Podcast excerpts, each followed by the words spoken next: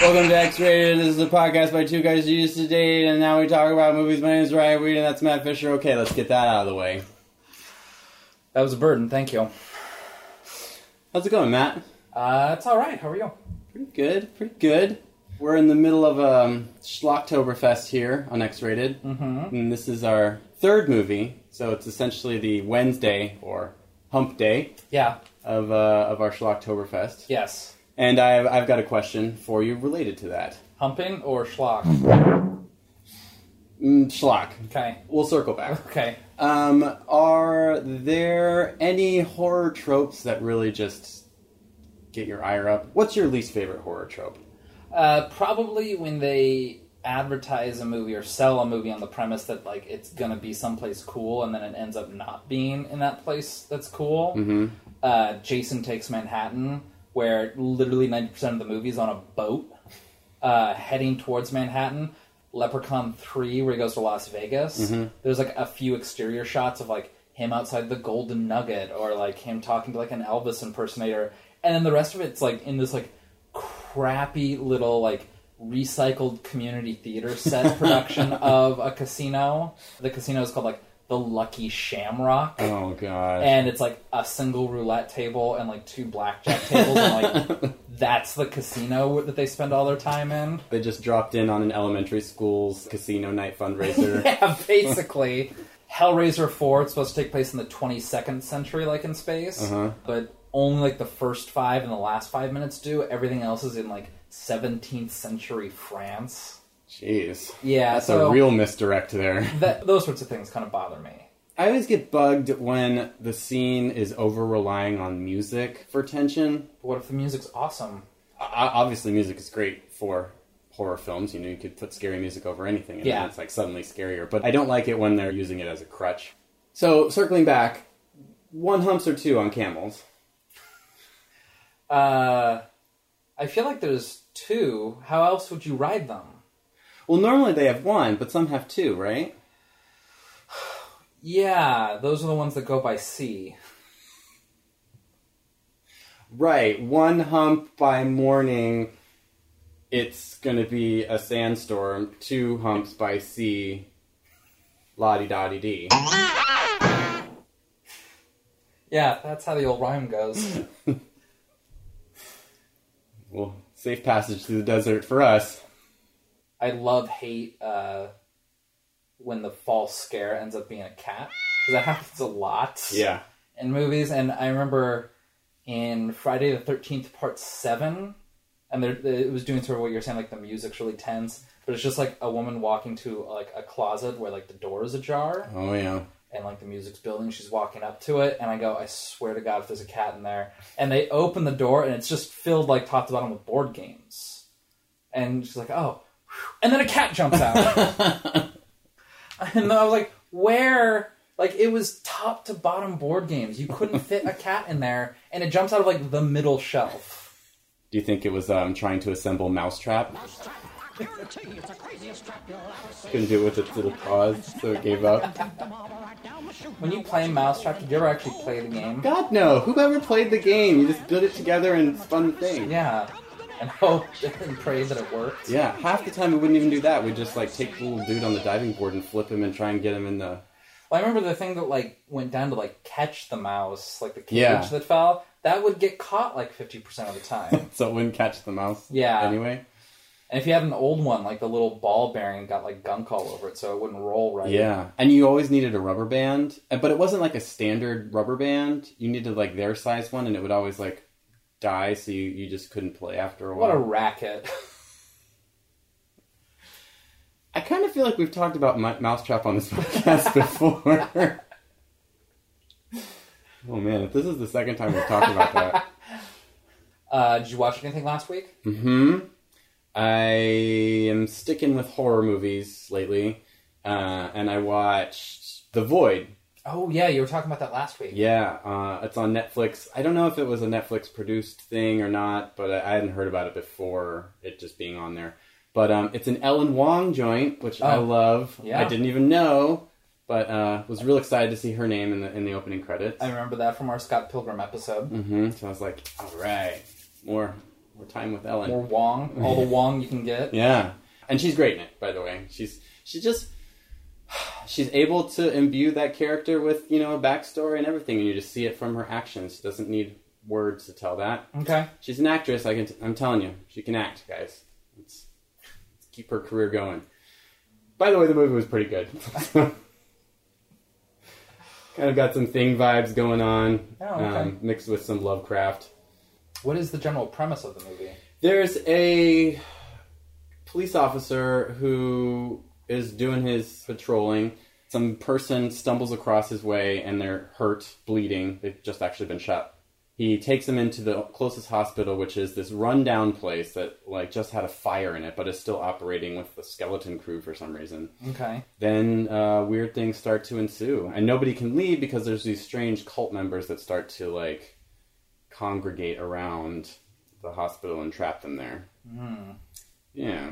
Are you sure it wasn't just the lines outside a Canadian hospital I've heard so much about? Yeah, I mean, there was a lot of waste and um, People dying while waiting for their care. yeah, Uh, basically, yeah. it was a real nightmare. Mm. Produced by Steve Bannon, strangely enough. So, how about you? What you watch? Uh, I'm still chipping away at Toby Ho- Hooper's oeuvre, Hmm. and right now I'm just sort of frustrated that he has got to be. Not only is he not a good director, but he is so bland.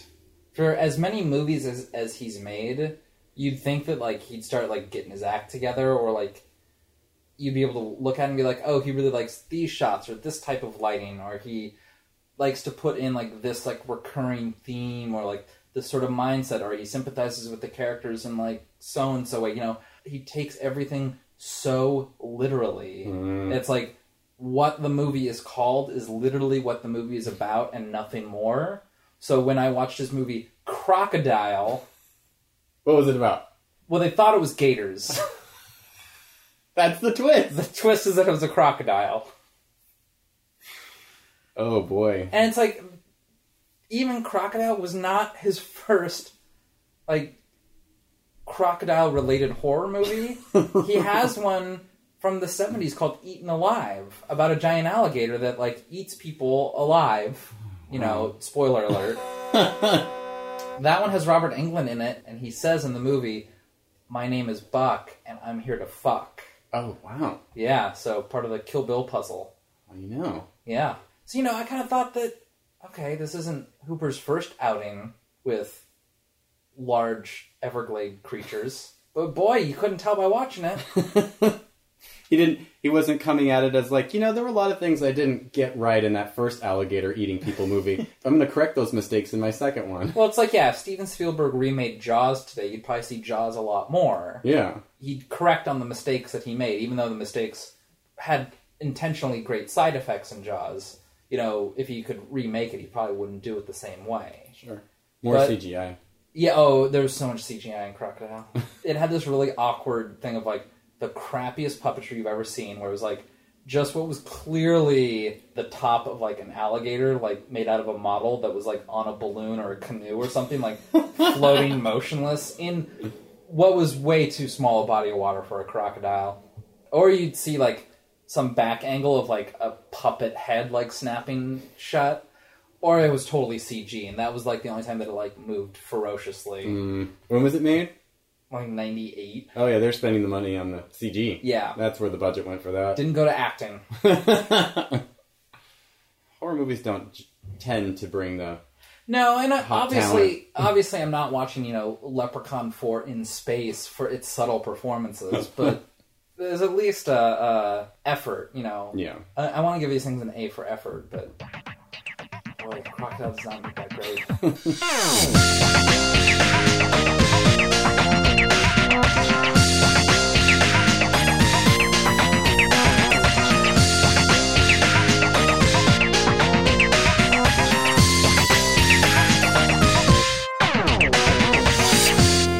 watch a lot of horror movies. hmm you know, even the bad ones I can tolerate to a certain extent. Mhm. And the nice thing about this is that I feel like I occasionally find a diamond in the rock, and I count stage fright as being one of those diamonds. I'm uh, yeah. Right out the gate, I just want to let you know that I really enjoyed watching it. Okay. Directed by Michael Suave, is how I've heard people say it. I was excited because I read and I thought it was Michelle, and I was like, "Oh, a woman directing a horror movie. This will be great." In the '80s, no, it's a And man. He's Italian. Yeah, Uh, he's got some other movies under his belt. He directed Cemetery Man with Rupert Everett, uh, which is a fine film. He's directed like a bunch, like both before and after this. But Cemetery Man's sort of well known in the right circle, and this one gets kind of swept under the rug. We have a nice '80s slasher, like classic slasher scenario, hmm but it's done sort of through the eyes of an Italian, and I feel that it, the Italians definitely have a better gauge for mood. It's my theory that because they they grew up in Italy proper, that they were probably surrounded by you know 15th century cathedrals, uh, so gargoyles staring you down every Sunday on your Yeah, way to the you know, grocery store. big stained glass windows of you know some sort of religious violence, like Ugh. you know being guilted upon you. Yeah, to paraphrase Eli Roth, Italian horror directors put the gore back in gorgeous. well said. Yes. I mean, this movie had me from that opening scene. the second Owlman gets launched out of the alleyway, I was like, all right. yes, Yeah. continue, please. Yeah. There's Marilyn Monroe playing the saxophone. saxophone. I mean, the the look of our main character as the, the slow pan at the beginning was like A plus, top notch. I feel like people are wearing that look nowadays with the Oh. hair and everything. Sure. And then the music that starts playing Yeah. during that first dance sequence is like, yeah, this, sign me up. What's I'm here for the rest of the movie. Yeah, the composer who. ah, I gotta look up his name. Simon Boswell. Yeah, he was just in like a British New Wave band that didn't go anywhere, and he started making soundtracks to British horror movies, like independent ones that like got zero distribution. And he did it for free. He just did it because he liked doing it. And then Italian directors heard about this guy who was writing pretty good scores for free. So then people were like, oh, can you just score this one scene? It's five minutes, two people in love. That's all you need to know. And so like he did that a couple times before he was like, I'm not doing this for free anymore.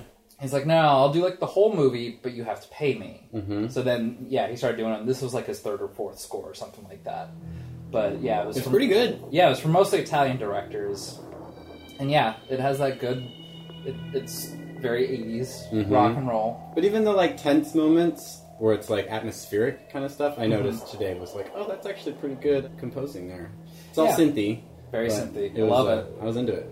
I also like that whatever your music you're hearing is actually what the characters are hearing too, for the most part. Yeah. That opening scene when the music's playing, it's actually being like played by the members of this theater, like Yeah. the Marilyn Monroe playing the saxophone, stuff Yeah. like that. Or they play Shostakovich's Eleventh Symphony, Mhm. the violent movements of that a lot, and that's like what's playing on like the reel to reel. There's a word for what kind of music that is, but I don't remember. I gotta say, as much as I like that opening scene, I don't really understand what the play's about. like, I get that it's about some night owl murderer, but other than seeing a bunch of scenes of him murdering or raping somebody, like, what else is this playing? Yeah, so the premise of the movie itself is that there's this little community theater. All of them, personally and professionally, on, are on like the verge of bankruptcy, Yeah. and they're trying to stage this play It's a week before a opening. week before opening. Yeah. Someone's actually murdered. Right. Uh, so uh, there's a escapee from the insane asylum. So no wait, before we get there. so the reason this this per- insane asylum person escapes is cuz our main star of this play has a twisted ankle, a sprained ankle, which she never limps. like I though I was watching for it too. I was like, okay, your ankle's hurting, huh? Hmm. Let's see you limp. Never once. So she has to sneak out from rehearsal. The the costume designer who just got hired like a couple days before is going to take her to this hospital down the road. She's going to sneak out of practice to get her ankle looked at. Turns out to be an asylum, yeah, a Yeah. psychiatric hospital, and it's got to be the like worst hospital ever. like they get in and the the doctor shows up because they're arguing with the receptionist if they can go in, and he's like, "Oh no, no, no! I'll totally look at her. It's fine. You know, a doctor's a doctor, right?" And then they That's how that works. Yeah. then they get in. He's like working on her leg, and she's like, "Oh hey, I saw some dude back there," and he's like, "Oh, you mean this guy? He's a total nut job, you know?" Like, Who's in there? Irving Wallace. Irving Wallace. You mean that actor who went berserk? The same. We're keeping him here while the court reviews his case. fucking killed a bunch of people, and like, like where's your doctor-patient confidentiality? It's just terrible. Irving Wallace, that's his name. Irving Wallace Yeah. is, is the name of the killer who's like strapped down and then for a brief moment seems to gain superhuman strength because he can he chooses to break out of these things just by happenstance. He's in- and his room is just like there's like a, a prison gate Yeah. door basically rather than a solid door so anybody walking by can just sort of peek in like our main character does It's like in uh, Silence of the Lambs, how uh, the guy next to Hannibal Lecter was able to throw his spooge onto Clarice. yeah Look at the blood! Ah, not great not great but yeah so anyway they leave the hospital and our killer guy has snuck into their car and follows them back to the theater mm-hmm. where he kills the uh, recently hired costume designer wearing a Cramps t-shirt Oh yeah, I remember that. I figure you'd take note of that. Yeah, she's pretty cool. She seemed pretty cool. I was kind of bummed when she died first. I mean, a lot of the, the cast and crew, I was like, I can see the charm of these people. there was the super fey one Don't worry, dear. It's only mother. who was always arguing with the bitchy one. I mean, they were both bitchy, but, Yeah, yeah, yeah, yeah. uh, but I like their banter back and forth. I was like, mm, I can see this happening at a community theater. yeah. Soup's gay. So, oh, ugh. blindingly so. But the flamometer was just in the red. I know. Got sunburned from where I was sitting. But he's like our main dancer guy. He play in the show. He's playing the owl, man. Owl, night yeah, owl, night owl. whatever it is. Yeah, the name of the play is Night Owl, and it's an un- at first it's an unnamed killer who's yeah just I don't know raping people in this musical. Yeah, it seems like a lot of sex workers too. That he's just raping and killing. Right, because the opening scene is this you know call girl of sorts being like uh, taken into an alleyway, and the implication is that she's killed. Yeah. But then you realize that it's just the opening scene of this play that we're seeing. I mean, the movie gets like really meta into all this too, but it doesn't. I don't feel like it gets up its own ass about its meta ness. Yeah, I didn't. It, there's a little bit of it in there, but yeah, I thought it was going to turn into one of those "What is real? Yeah. Who's an actor?" and all What that. isn't a play? Yeah, it doesn't do any of that. We're just living theatrically. but yeah, so after the first person is killed, the director, who's, you know, a got his- hard ass. got his ascot and everything, and he's one of those types. British accent, or sort of. yeah, it wavers. he decides to name the, the night owl from the play, who was otherwise unnamed, after the real killer who got loose. He feels that the, the morbidness of it all will attract a crowd to the theater. I can't say that he's wrong. I didn't disagree with his logic. Yeah. When he's selling this idea to the cast, he tells our main Faye character that, Your character will no longer be an anonymous owl. oh, have I been playing an anonymous owl this whole time? Kind of the starring role. But then the actual killer, Irving Wallace, disguises himself as the owl. So Irving Wallace is now the killer in the play that they're producing and the killer in real life. Right. And he's wearing the same costume, you know, in both. Why an owl? I'm not sure. Yeah. My thought is that Catholicism reappropriated a lot of pagan ideals Okay. Mm-hmm. and rituals. And there's a lot of animals in those. They're more one with nature. It was kind of a creepy mask. I went back and forth on it. Sometimes I thought it was silly, but there were times when it was really creepy. Yeah. Because it's kind of big and kind of strange looking. Yeah, so I just kind of figured that maybe if you grew up around violent religious imagery, a lot of it probably involved animals of some sort. Yeah. So maybe it's just weird for me, an American from the Pacific Northwest, but if you, you know, were raised closer to the cradle of civilization, maybe it makes more terrifying. sense. Yeah. So he actually even commits one of the murders on stage while Yes. they're rehearsing. Since the director has this idea to kind of like change the entire play that they're putting on Yeah. and moving the opening date up from a week to three days from now, which tells me that they were going to open on a Wednesday for some reason because he's like, we're opening this Saturday. He, he makes everybody stay all night long. Like they have to rehearse because everything's getting turned around for this new plot. And they all agree because they're all destitute and one of them's pregnant. And Oh, yeah. They all have their reasons for sticking around. But anyway, so our main character, or our uh, guy who's playing the night owl, disappears at one point, and then they're rehearsing a scene with him where he's supposed to come in and kill somebody, and this time it's the murderer, Irving Wallace, and he actually does murder her while on stage. Yeah. And that's when everybody sort of realizes that, oh god, the killer's in here Yeah. with us. Yeah. So one of the uh, I, I'll call this a, a horror movie plot device, as this is the only t- type of scenario where this device would actually exist. But they're in a community theater that only has two exits, both of which lock from the inside. Right. So you need a key to which there is a limited number of to get out through either one of these doors. And shockingly, they have gone missing. So I was confused for a little while if this was actually a play or if they were rehearsing for some kind of weird movie. Like th- this movie really takes. Because there was no like seats. yeah, this movie really assumes that you know how plays go up because Mm. I mean, that was like a sound stage basically or a rehearsal stage pretty much. Mm-hmm. Yeah. and I assume you just like would move from there to the theater when it's time to do that. But um, it was confusing for a little while and until I kind of realized that oh, this is a play that they're rehearsing for that they're going to move later. Hence the title, Stage Fright. Yeah. yeah. But yeah, there's two there's two doors to get in and out of, unfortunately.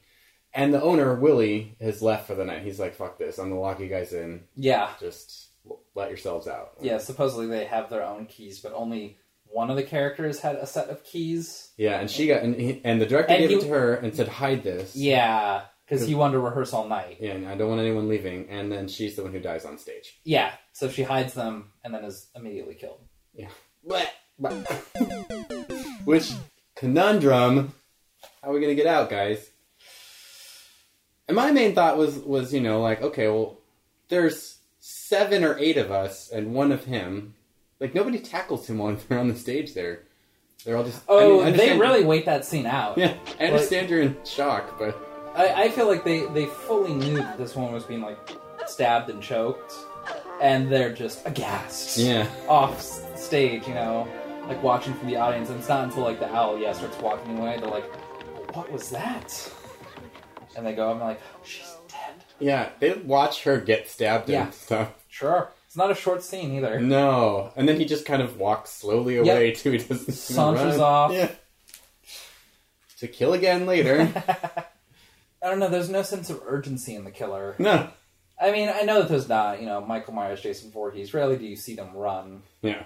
Uh, but I felt like this guy especially took his time. It's really just Grandpa in the grocery store in it. yeah. One of the things that I think makes this stand out um, uh, amongst like the sea of faceless 80s slasher movies, like that's when like the slasher like hit like it, it's at least population peak. Right. You know, you can say what what are- what you'd like about like the quality of these slashers that came out in the 80s, but that was definitely when the, the most were being produced. Yeah. And one of the things that makes this stand out is I feel like they took their time coming up with sort of imaginative kills, not like overly produced or like, Sure. you know, totally unbelievable. But, you know, we get the one, the woman is in the car and she's like having trouble starting it, so she gets out, she gets the pickaxe to the throat. Yeah. It's nice. Yeah. Simple, just. I don't know why her mouth was that far open that like it could go out the back of her neck. Well, there it is. Uh, but like, oh no, that's a that's a good one. you get the um, the dude who's in the dressing room who starts. You think he's going to get strangled to death, but no, he gets a drill through the stomach. I particularly like that kill because it shows the killer earlier, like from his point of view, in the wood shop, Mm-hmm. and he sees the drill, and it like does like a close up of the drill, emphasizing its importance. Yeah. But then it goes back to the dressing room where they're all locked in, and you kind of forget about that element of it. And yeah, you think that that guy's going to get strangled, and one of the girls is like coming over with a, a pin, A hairpin, yeah, she's yeah, to gonna stab, stab him. the hand. But then, like suddenly, his stomach starts turning red, and you realize that he's being drilled through his abdomen. I'm like, Yeah. oh, that's good. That surprised me. Yeah, didn't I, see that also coming. like right after that. There's she knocks while she's grabbing the pin. She knocks over a thing of fake blood and it spills, and then his real blood starts to drip into that. I was It's like, that meta-ness. oh, that's yeah. kind of a nice touch there. Yeah, that's one of those things. Like it's meta, but it's it's only really meta for the aesthetics. Like it fits in thematically to Yeah. what the movie's doing, but it's a visual flair more than anything else. Yeah, it's not like pounding you over the head with it. Either. yeah, it's helping to perpetuate on a visual level the themes that they're already doing. But like if you cut that out, like that scene would still be cool. But it's just it's one more layer onto the themes that they're trying to build here. I actually liked quite a lot of the shots. I think this is a really stylish movie. We haven't gotten here quite yet, but when she's in the bathroom, the showers, all the showers, and the owl head kind of peeks up and it slowly Oh. like appears there. That looks really cool. Yeah. When they're running through all the scaffolding above, there's some really cool looking shots. There's one like at the very beginning when it's like filmed through the reel to reel, and you don't realize that's what's happening until they hit play on the music and then it starts spinning. Oh I yeah, was like, that's so great. It's like that's what makes a movie visually interesting. Well, I always I, I also thought like anytime that like they show the key to get in or out. Yeah. Like they always do like a big close up of the key where it takes up a lot of times half the frame. yeah, And then you have the characters like in the background. And it was just it, it's a nice visual Yeah. like like element. Like you have this huge key, this is what the characters are like fighting for. And sometimes it's just something simple like the owl guy like sitting there while the feathers are dropping on stage. So it like you you have just like sort of this moving painting almost.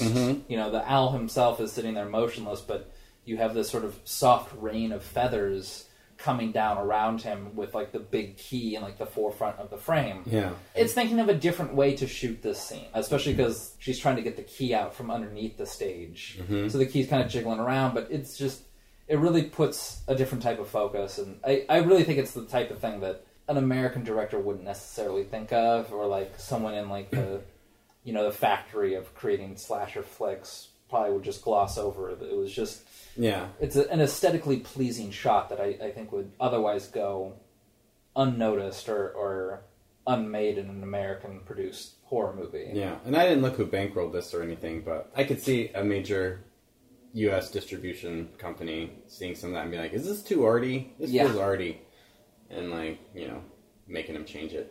Well, I mean, even like Nightmare on Elm Street movies never like they're never as cool as their cover art or like the poster art. Yeah, Like, yeah, they're cool, but like it's mostly just like weird props or something like that, or you know, gross makeup effects.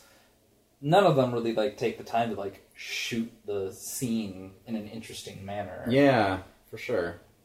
It's still like straightforward filmmaking with like a special effect, Yeah. rather than a special effect filmed cool. Yeah. Going back to uh, the interesting kills in this Mm-hmm. movie, I liked when our gay character died. That's a, that was a nice twist, although I kind of saw it coming. Yeah. But uh, it was cool. The director, spoiler alert, uh, ends up hacking him with an axe because he has the owl. He's tied up in this Oh, weird yeah. attic of this soundstage. Um, and then the director comes out and it's like, it's over, finally, it's over. Well, I got the implication that he was dead before that. Oh, yeah? Oh, Yeah. I thought the director did it. Oh, no, I, I thought he was already dead, and the director was just Hacking knocking his a cadaver. corpse. Yeah. Okay. Right after that, we lose a redhead character in a really unique way. Oh, uh, where she they're like in the attic or the crawl space Yeah. or something, and like she falls through. Yeah, he pulls her through because the boards are weak, um, and then she gets pulled apart. The murderer's pulling her down. The our, our friends are boyfriend. boyfriend's pulling her up, Yeah. and then she we just start to hear cracking, and then she gets yeah, the top of her springs up with everyone else, and the bottom of her stays behind. You get some entrails crawling out, and uh, And depending on um, where you fall on the beginning of life, there could be two deaths there. yeah, it's She's pregnant. That's what I'm saying. I hope only right wing Christians are offended. But then the boyfriend, because the implication is that she had an abortion before. right? Yeah, she's she's just like, yeah, well, we'll just get another one. Who cares? Yeah, or but then, She's a liberated gal. but he's he, the boyfriend's pissed, and then so he jumps down into the attic or the crawl space there, wherever they Crawl are. space of the attic. Yeah, That's what it seems like. that's wet. Yeah. Like th- he's splashing around in water when he jumps. Yeah, down. there's like a holding tank of water in the crawl space of this attic where he's getting chainsawed to death. And yeah, the owl comes out of the dark with a chainsaw, and yeah, then kills the boyfriend as well. While the director kind of witnesses it. Yeah, they're all looking on with their flashlights, just kind of watching it happen. Yeah, yeah. Again, just aghast. Uh, it, it's a commentary on the audience of a play and how we're just the audience of life while we let these atrocities happen. mm, good Wow, I job. pulled that out of nothing. Good job. I just, whew, I'm gonna just go ahead and pat myself on the back for that one. well earned, well earned. Damn, commentary in this movie runs deep. But you knew that all along, right? Yeah, I've been sitting on that one for a while. Is this when the director dies? He Uh, gets chased down. how did the director die? Well, he tries to reason with the killer, hmm but um, he's coming at him with a chainsaw, cuts off the director's arm, Yeah. and then uh, he tries to take the axe out of his fallen arm, and that's when he cuts off his head. Oh, yeah, that's right. He put. He also like um, our kind of bitchy character. I don't know her name, but um, I was gonna say the gay one or the lady. The lady, lady, bitchy lady. The director actually uses her as a shield and pushes her Oh, into yeah. the chainsaw. What a jerk! Classic dude move. For the longest time, I was like, "Well, I can't wait for this guy to die." Because as soon as he, as soon as he comes on screen, it's like he's just reads asshole. I don't know where I came up with this, but I always had the, the idea that like directors are always willing to sacrifice like the safety and well being of the actors or the, and the actresses involved. Like whatever crazy idea comes into their head that they think will, you know, even in a minute way, like improve the play. Like they're just like, we're gonna do it. Doesn't matter what it takes. You're on board, right? yeah, and this strikes me as that like he's willing to sacrifice his actors for the greatness of the show, Mm. no matter what the danger or harm. Yeah. He doesn't really inspire leadership in the way that I think he thinks he does. Yeah, he- because once the, like the shit hits the fan, he keeps being like, "Come on, let's do this," and everyone like questions him at every move. No one just like blindly follows him. Yeah, he seems to think that like he's like this pattern of the theater world. But like no one really seems to have that much respect for him. I mean, Mm-mm. everyone's literally only doing this for the money. Yeah, No one's no one ever says anything nice about the play or like that it's a good work or that they're excited to like be doing such like a great piece of art. Like everyone's like I needed the money yeah. and That's yeah, how he motivates them to stay all night too. He's like, "We'll pay you now." yeah, He's not a leader. no. I mean, he barks orders, but No one cares. yeah. They seem to just question him or not do them. So I was glad when his head got chopped off. Yeah. We haven't really talked about Willie yet. He's the owner of this soundstage. He's in it for like a little bit in the beginning and a little bit at the end. Yeah.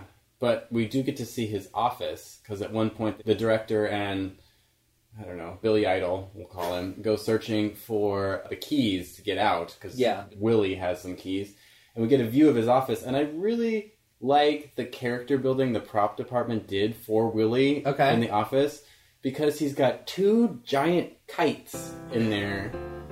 And just like yeah, Willie's a kite flyer. He also is like when we first meet him, he's working on a bike, so it's Oh, like okay. th- there's just like it's totally unnecessary. He's not a character that needs any backstory whatsoever, but the fact that they give him some is nice. I mean, the only thing that's really in the script is how easily he can be like seduced into doing things. Like in the beginning, like it's only like these girls like sweet talking him and cooing at him, but like, and he caves immediately. immediately. Oh, Willie, please. Pretty, please. Okay, honey. I'll do anything for you. and that's like his whole character, like on the page at least. yeah, You know, everything else like must have been added by yeah props or director or something like that. But, yeah. just shows it just goes to show that they thought about the fact that this can we can tell who this character is in other ways than lines you know Sure. like have him working on a bike show what his office looks like you know like think about they, they thought about it is what i'm saying and that's i acknowledge that and i like it Yeah, I, I mean, props like that and like set design can really paint a character well. totally Uh, so yeah, little things like that really can make a difference in how you perceive a character. He also had two copies of that Time magazine with the what did it say on the cover? It was like I wrote it down. Uh, debt bomb. It's Time magazine, and it's, there's it's like a bomb, but it's got money exploding out of it. Oh. But he has two copies of it because there's one on the top of the desk, and then when she's digging through the drawer, she lifts the magazine and finds the gun under it. So I wonder if he's just really Well, he worried needs- about debt. I was gonna say he just needs two tries at the jumble. the famous Time magazine jumble. he, he insists on doing it in pen. So yeah, he's got he's got um one magazine coming to Willie and one magazine coming to Millie. He's got two subscriptions. One's coming to the theater and the other's coming to Willie. Right, yeah.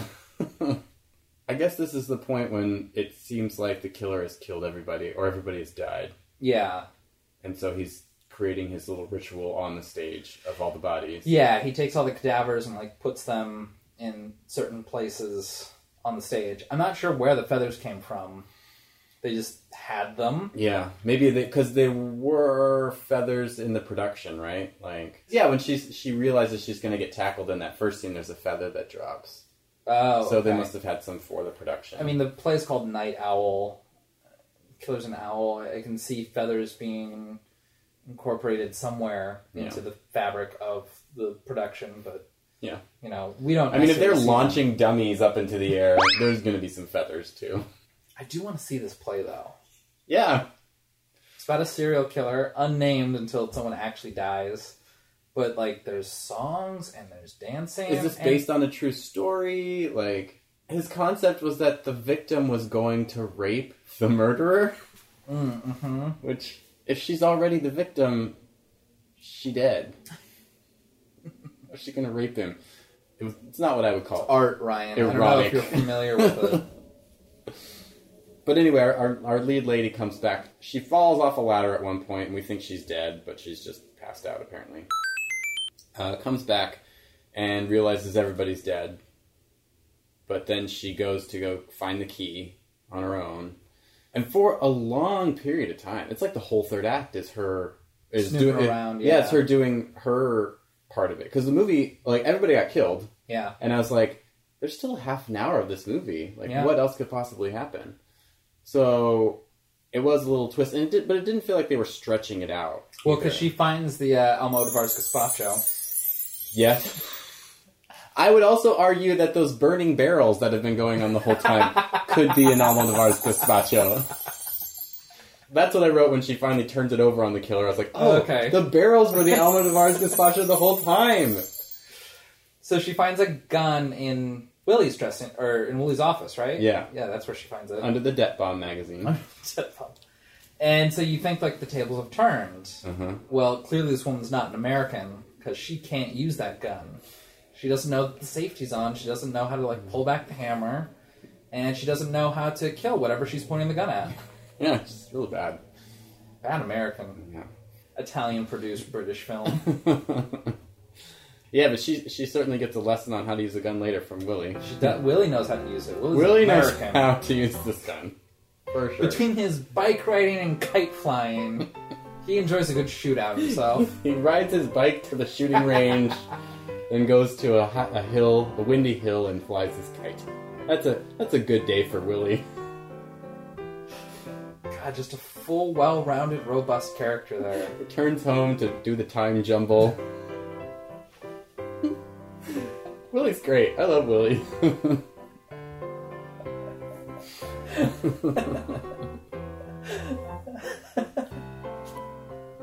that may not be the order he does things in. Yeah, he might start his day with a jumble. Yeah. you, know, you don't know.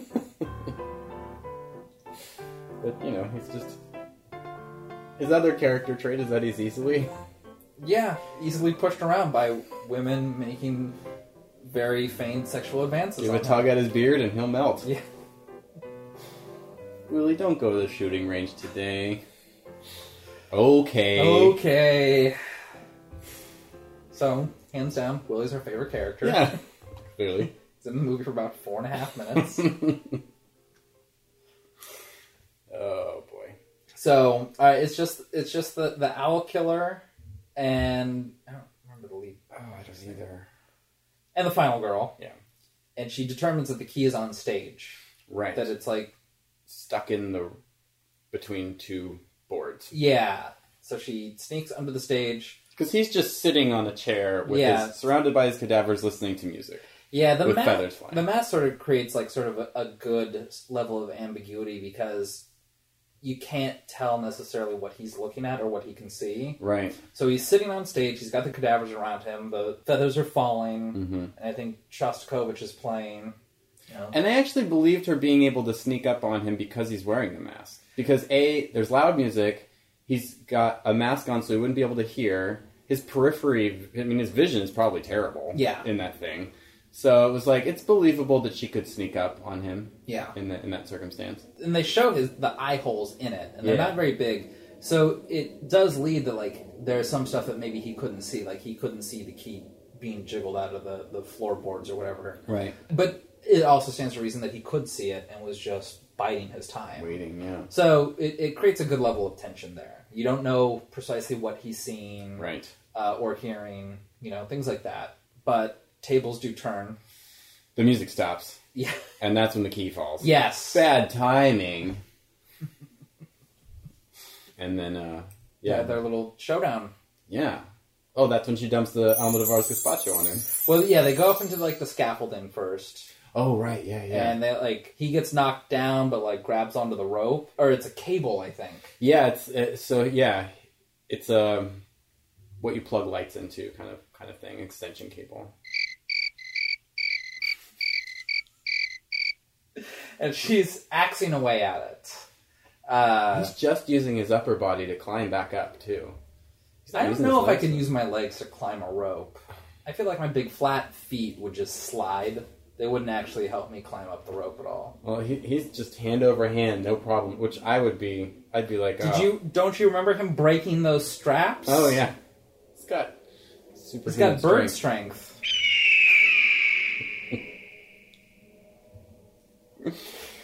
Yeah, a bird can eat its own weight in seeds every day, so I, I don't doubt that they're very strong. Anyway, he's climbing up, and then she hacks away at it, and he falls. Yes. Pew. and it's sort of the false death, the sense sense of safety death. You Right. know, Michael Myers in the closet, you know, stabbed with wire hanger death Yeah, because she goes down and she thinks that she's somewhat in the clear. You know, Mhm. she's definitely apprehensive about it, but but she walks right by him, and he grabs her leg. yes, but that's when we get the other Almodovar's gazpacho. The cans of fire that have been burning the whole movie. yeah, yeah. Which there were times where I was like, they're just leaving those unattended. With all these feathers in the burn air. down. I was worried. I was worried for them, but it ended up being a good thing because that's what uh, set him on fire. Yeah, and I really like the scene where he, when he catches on fire. Yeah, it's, it looks good. Yeah, it, I mean, granted, I'm sure any stunt guy is prepared for, you know, being set on fire scene, but. Uh, That probably looks really good on a stuntman's resume. Oh, yeah. Like, Uh, how many times have you been set on fire?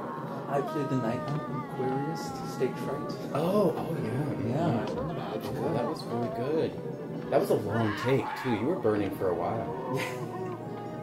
Uh, but yeah, the way that they film it just looks really good. Yeah. Like, I mean, A, he is actually on fire, but it, it comes across as such that Mhm. he is actually being, you know, burned alive. And, uh, yeah, that's how she makes her escape. I guess we never mentioned this, but there were some cops that were stationed outside the whole time, and we get cutaways. Because of the first murder. Because of- After the first murder, they do the sensible thing and call the cops, but they feel for whatever reason the killer's not inside the building. yeah, they never looked around. Well, they for did. him. They look. They did like a once over or something, and like "Ah, it's it's clear. Yeah. They also there's a line that's like, We've covered the whole area, but there's no trace of the building. It seems to have vanished into thin air. isn't it muddy outside? Like, it was raining Yeah. nonstop outside. shouldn't there be footprints? I don't know. Anyway, so yeah, they station those cops, and we get this like these weird like cutaways to them. I don't know if that's supposed to be like comic relief. Oh yeah, where they're just talking about like, do I look like James Dean? My wife's making me eat spinach. it's like little slice of life there. Get some of that classic British kitchen sink drama that they're famous for. regular uh, Mike Mike Lee. Yeah. But anyway, so she gets out, and then she's God, can you imagine being the cops walking in and be like, holy shit! Yeah. What happened? We were out here the whole time! Yeah, that happened on their watch. oh, boss ain't gonna Ooh. like this! Man, Rodney Dangerfield neck collar pull. totally, they're, they're totally fired. But, uh, you know, I, the whole police force is kind of like bad because she goes, she gets treated, I don't know, at a hospital for her ankle again. And then she realizes, oh no, my gold watch fell off. I gotta go back and get it. Oh yeah. And so she goes back to the theater to get it, which, like, man, I would be, if I was her, I'd be so traumatized I wouldn't want to go anywhere near that. But Yeah, because this is like 12 hours later. And they just open up this crime scene to this woman who lost her, no doubt, fake gold watch. yeah, but I guess like maybe that's speaking to the horrors of uh, being so poor that you have to go back to this traumatic scene because she has to pawn the watch now. Don't ride on my coattails. You don't do me the way that I do. But uh, turns out the cops missed the killer again. Yeah, because she's there's little placards, I guess, yeah, to where each of the cadavers were. right. and she's counting them and then she's recalling where she saw each of them the night before and realizes that the police are m- one body short. right. This scene also reprises Willie. Yeah. Uh, He's the one who lets her in, even though the cop said not to. She tugs at his beard and he's like, okay. lets her in, uh, tries to explain to her, gives her a gun lesson, basically. He repeats that line so much. It was loaded, all right. Only you forgot to take the, the safety off. You would have got him if you'd taken off the safety. That gun's a cannon. I would have blown his head off with it. You can bet your bottom dollar I'd have got him right between the eyes. And he just says it over and over and over again. In different while she- ways. Yeah. while she's looking for her gold watch, she finds it. Mm-hmm. I don't remember where it was. Just on the ground under some feathers. Yeah. She pieces it together that the cops are short one body. Mm-hmm. And then we get the unmasked Irving Wallace. But in that time, Willie was able to get his gun. Yeah. And guess where he shoots? Irving. Right between the eyes. Which he then tells us about for five minutes. Just like I said. Right between the eyes. That's the end of the movie. Question mark. Question mark. Because Irving opens his. She just kind of walks out of that. She's like, fuck this, I'm out of here. And like, that's the last we see of her. Yeah. Then we see Irving open his eyes and kind of smile, like, oh, that's not going to kill me. Yeah, he's got a little wry Mona Lisa smile going on. Roll credits. Spawned no sequel, sadly. Yeah. They decide to roll the credits over Marilyn Monroe playing the saxophone, which I thought was an odd choice, but It's the one that I would have made. yeah. What's your favorite five second bit from this movie? Marilyn Monroe playing saxophone. yeah. What brought you into the movie will also usher you out. The movie, it's it's just a good looking slasher flick. yeah. I know, I'm giving this movie a lot of shit, and I'm sure it's Oh, like I don't I like mean, it, th- there's, but- this movie's hardly airtight plot wise. like, let's not be putting on airs here. But it, it looks great. It really does. I mean, we, maybe we should put more emphasis on the fact that like the shots look really cool. Like, Yes. they look. The, a director's eye was used for this, and it looks really good. Michael Suave says that his two biggest influences cinematically are Dario Argento Mm, definitely. I can see and that. Terry Gilliam. oh, okay. uh, specifically that he feels that Terry Gilliam captures like dreamlike qualities better than any other director. Mm, I could see it a little So bit. he tries to incorporate that element of sort of like wonder and landscape in his movies as well. sure. I mean, the gore is is good looking. It doesn't look cheap at all. Yeah, yeah. Um, Uh, that, that doesn't seem like they spared expense on that for sure. And I mean, it's just little things like when the owl's sitting there and the feathers are falling, like it's an endless rain of feathers.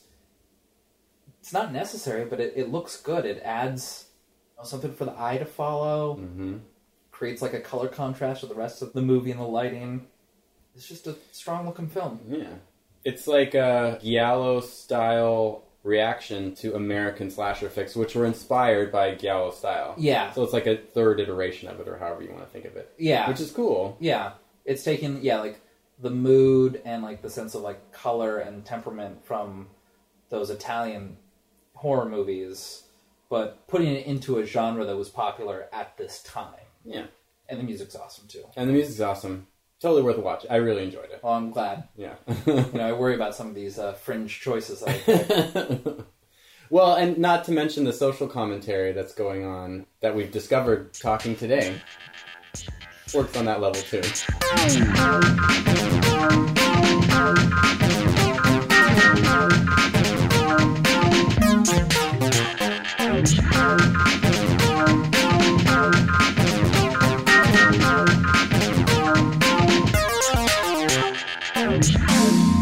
what do you got coming up next week for us, Ryan? We've looked at a bunch of different types of horror here. We've had the werewolf, we've got a slasher flick, we've got creature feature. I think it's time to go into witch territory Ooh. with Teen Witch. Oh, what? Yeah, the 1989 flop. Is that the one with Tim Curry? I don't think he's in it. It's got the woman from Poltergeist. Uh, Zelda Rubinstein? yes, the redhead in it is oh god, what's her name? Robin Lively. I don't know who that is. Uh, well, you will when you see her. okay. She's a that girl. Have you never seen this? No. It's terrible. Uh, it's not scary. It's like uh, you know, coming of age. Was it anything like Teen Wolf? It was basically written as a female version of Teen Wolf. Please say that someone says, You're not going to tell me you're a dyke, are you? I'm excited to watch it again. I've only seen it once at a midnight showing at the Egyptian. The so there must be something. titular Teen Witch was there in attendance. So Robin Lively? yeah, Oh. Was there a Q&A? yeah. What'd you ask her? I was too stoned and nervous, so I didn't say anything. What would you have liked to ask her? Well, we'll s- I'll Talk about insert, that next week? Yeah, we'll we'll insert that into our pod talk next week. Shall we plug our junk? Let's plug our junk. Subscribe and like and review on iTunes. It's the best way to get the word out to people who like this sort of podcast. Yeah. Also, tell your friends IRL or on the social media. We're on Twitter at X Rated Movies. We're on Facebook at Rated X Movies. You can send us an email if you don't want to put it out there on a social blast. You can private email us x.rated.movies at gmail.com. Yeah, you can email us IRL on the DL. Absolutely. Join us next week for Teen Witch Our fourth installment of Hex Rated Boobies. Goodbye.